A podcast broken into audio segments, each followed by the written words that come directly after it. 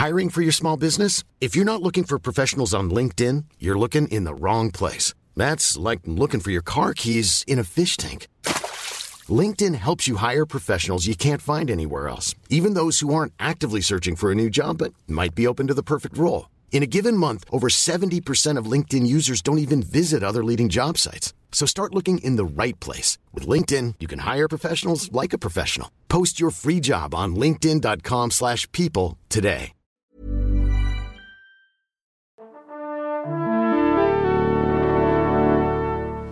Bonjour. C'est moi Orson Welles. J'aime pas trop les voleurs et les fils de pute. Salut ciné, votre rendez-vous avec le cinéma dans sa version courte mais chic, ça s'appelle l'Extra Ball, c'est notre petit coup de projecteur rapide sur une sortie du moment. En l'occurrence, accrochez-vous parce qu'on va parler des Visiteurs 3, un probable retour du duo Clavier-Renault que notre courageux camarade Daniel Andreyev a été voir. Il va nous dire à quoi ça ressemble. Salut Daniel. Salut Thomas, Allez, merci. c'est de rien. Allez, c'est nos ciné Extra Ball spécial Visiteur 3, j'en reviens pas de dire ça et c'est parti. Monde de merde. Pourquoi il a dit ça? C'est ce que je veux savoir. Alors Daniel, histoire que tout soit clair, les Visiteurs 3, de ce que moi j'en ai compris, ça se passe pendant la Révolution française, c'est ça? Exactement, mais c'est ce que tu as bien vu, bien sûr vu, le Visiteur 2 qui se terminait par un cliffhanger. Ils sont J'en télé- ai un souvenir assez vague, je dois dire. C'était celui où qui était déjà vraiment pas drôle. Ouais. La, la meilleure blague des Visiteurs 2, c'était quand il fait couper l'eau et voilà, c'était il coupait, il coupait un tuyau d'arrosage et oups, il y avait de l'eau partout. La vache. Et donc alors, les Visiteurs 3, qu'est-ce que ça vaut? Alors Visiteur 3, écoute, toi t'as passé une bonne nuit, moi non. Parce que tu l'as vu hier. Euh, ouais, euh, je pense que tu sais quoi, j'ai vu, je les vois tous les, les comédies. Oui. Euh, J'en fais un classement chaque année. Il y a la catégorie des films qui auraient pu être bien et, celle-là, c'est la catégorie des films merdiques et cyniques. Parce que tu sens qu'il y a beaucoup d'argent, mais qui Ouais. sont allés vraiment dans la poche des acteurs. Parce que moi, tu me feras pas croire, il y, a- il y a des séquences en blue screen euh, des années 80, quoi. Et, et tu sens que c'est pas voulu, c'est parce qu'ils n'avaient pas de budget ou qu'ils retournent la même rue des, de la Révolution française euh, pendant 15 mois. Mais là, là c'est une appréciation cinématographique. Rentrons dans le cœur du sujet. Christian Clavier est, est, au bout du- est au bout de la vie. Pauvre Christian Clavier, parce qu'en plus, je pense que c'est un, un comédien très talentueux. Et euh, ah non Ouais. non, je pense que bien contrôlé, il a, eu- il a, il a ses classiques Christian Clavier. Certainement, on en a Mais, tous. euh, mais là, Christian Clavier étant littéralement en roue libre de lui-même, euh, il- passe 10 minutes à faire une blague sur euh, sur il y a plus de lait, il y a plus de lait, il y a plus de lait et il le dit genre pendant 10 minutes quoi et c'est Parce qu'il n'y a plus de lait. et c'est pas un gag. Alors, j'ai bien compris. ouais. et alors tu sais moi je fais la séance de 20 heures en plus tu vois normalement Ouais. c'est la séance qui a la patate. Il y avait pas il y avait pas une seule mouche, tu t'entendais pas genre vraiment c'était le silence absolu sauf moi j'ai eu deux trois rires nerveux parce que c'était vraiment nul à yesh. Genre, le- bah alors, alors faut le dire un truc, c'est que Jean-Marie Poiret, euh, visiblement, euh, il a pas fini, euh, il a pas fini sa détox.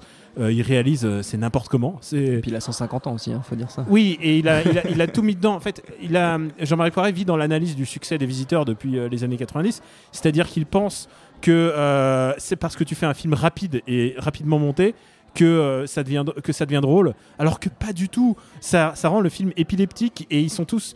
Il faut tous les voir, ces acteurs qui sont venus là cachetonner. euh, Harry Habitant, qui est, qui est pathétique. Euh, le meilleur, c'est Franck Dubosc, hein, je te préviens. Euh, parce que tu le verras un jour, je le sais. et euh, non, non, mais c'est. Non, mais c'est consternant de bout en bout. Il n'y a aucune vanne qui tient. Euh, 80% des vannes du film concernent l'odeur, en fait. hein. D'accord. Ça pue, ça puire. euh, oh là là, l'octeux, il est dans la, dans, la, dans la wagon. Oh là là, ça pue, ça pue, ça pue. C'est vraiment que ça.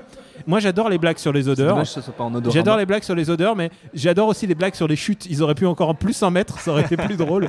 C'est c'est consternant de bout en bout. Euh, et comment, comment résumer ça? Jean Reno, Jean Reno, qui, bon, on peut pas dire que ce soit un grand acteur, Non. mais, mais Jean Reno est le, est le meilleur parce qu'il te redonne. Ah la vache. À lui, il est content d'être là, il a eu son chèque. Il te redonne exactement les mêmes répliques que- qu'il y a 20 ans. Quoi. Il te ressort la même chose. Esgourde, esponge, enfin, il, te- il est toujours. il est- mais, ah, mais jacouille, mes armoiries. Et, et alors, évidemment, ce que le public attend, enfin, le public. euh, les trois pèlerins qui étaient, pas, qui étaient en train de pleurer dans la salle, c'est c'est du, c'est du, c'est du fan service. Ouais. Il y a du fan service puisqu'ils ont regardé Visiteur 1, ils se sont dit Ah, je pense qu'on va replacer OK. Alors, check, il y a OK à un moment. Oh, dingue, dingue. Et c'est vraiment. c'est les, répliques, les répliques sont nulles. Et c'est vraiment un film de malaise. Puisque moi, je l'ai vu avec d'autres gens. en- Parce qu'il y avait comme une ambiance de fête, quoi. Genre, on va, on va y aller, quoi. C'est une ambiance de défi. Et on se regardait toutes les deux minutes, genre en disant, mais qu'est-ce qui se passe? Pourquoi on nous impose ça? Les dernières. Il y a des dernières scènes, des derniers montages. Tu te demandes qu'est-ce qui leur est passé par la tête? Que ça n'a aucune valeur cinématographique, ça n'a aucune valeur logique. Même à un moment, il y a un moment dans le film, ça bascule complètement et je me suis dit, ok, je pense que le film il est en train d'être tourné au moment où on est en train de regarder et qu'on est sur Periscope en fait. Ils sont en train de le tourner avec un iPhone. C'est ce que je me suis vraiment dit parce que il est à ça de l'improvisation complète. Euh, Il y a des blagues sur Mara parce que tu voulais des blagues sur Mara. Ah, il faut que j'en rajoute un truc parce qu'il y a eu toute cette polémique autour de l'acteur noir. Ouais. euh, euh, Patrick Ngozi euh, qui, euh, qui n'est pas mentionné sur l'affiche. Visiblement, c'est son impresario. Je vous rassure tout de suite, le noir dans le film, évidemment, il y a des blagues sur les sarrasins et son seul rôle sur le, dans le film, c'est de faire du boudin noir un peu épicé qui va donner la chiasse à Robespierre. Oui, quand c'est pas l'odeur, c'est le caca. et, et je tiens à dire un moment, pour montrer que les révolutionnaires, c'est pas des gens bien, à un moment, il y a un pigeon qui leur chie dessus. Et c'est un des- une des dernières blagues. Mais il faut quand même que je trouve un truc positif parce que je suis lancé. Euh, c'est quand même le plot twist le plus fou. Genre, s'il était fait il y a 10 ans, ça aurait été vraiment. euh, ça a été le sixième sens, quoi. Euh, Il y a un plot twist incroyable. Je pense que c'est les 5 meilleures dernières minutes d'un film le plus nul à chier que j'ai Donc vu. on est en full spoiler, on prévient. hein, Euh, ouais, suite. non, non, mais je pense que en, en termes de qualitatif, en termes de qualitatif et de cynisme, je le place sur Astérix 3 Ah et, euh, et, quand, et euh, les, les Bronzés 3. Ah ouais. Ah non, c'est vraiment, c'est vraiment à ce niveau-là, et, et c'est rare qu'on atteigne un tel niveau, un tel niveau de nullité. Mais alors la fin, évidemment, ils sont téléportés dans, ils sont retéléportés dans le temps. Et là, et là euh, arrive Jean Reno, il voit, il voit son château au loin, il fait ah mon castel, tu vois, il est tout, il est tout joyeux. Et, euh, et Jacouille qui est derrière, oh messire, messire, il fait toujours la même merde. Et, euh, et là, il voit son château, il fait mais je ne reconnais point mes armoiries. Et là, tout d'un coup, il y a une croix gammée qui apparaît au loin. Et là, ça devient le méta-méta-film. Parce que déjà, on était dans le méta-film, puisqu'ils n'arrêtent pas de dire Ah, les Anglois, c'est des méchants. Mais à l'époque, la France et l'Angleterre, c'est pas des, c'est pas des potes. Et quand on sait les, les accointances euh, qu'il est parti, euh, genre, euh, Christian Clavier est parti vivre là-bas, genre, Oui. parce qu'il est victime du Sarkozy bashing, comme il l'a dit Tout à fait. dans les médias. Il, paye son alliance à Sarkozy. Bien sûr. Et, et là, donc, c'est les blagues sur les Anglais, mais là, là, il y a les blagues sur les Allemands, et on voit qu'est- qu'est-ce qui se passe avec le personnage de Clavier pendant la, la Révolution? Je te le donne en mille, il est collabo.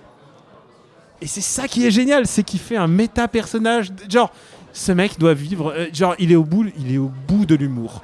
Il est allé, il est allé au bout de ce qui était possible d'imaginer. Je, ne peux pas l'imaginer aller plus loin. Il est, euh, il est. Je pense que ça aurait pu être son meilleur rôle. Je pense que. Et c'est ça qui est génial, c'est qu'en fait. euh, ce film devient presque un crossover avec Opération Cornet de Bouffe. Cornet de Bif.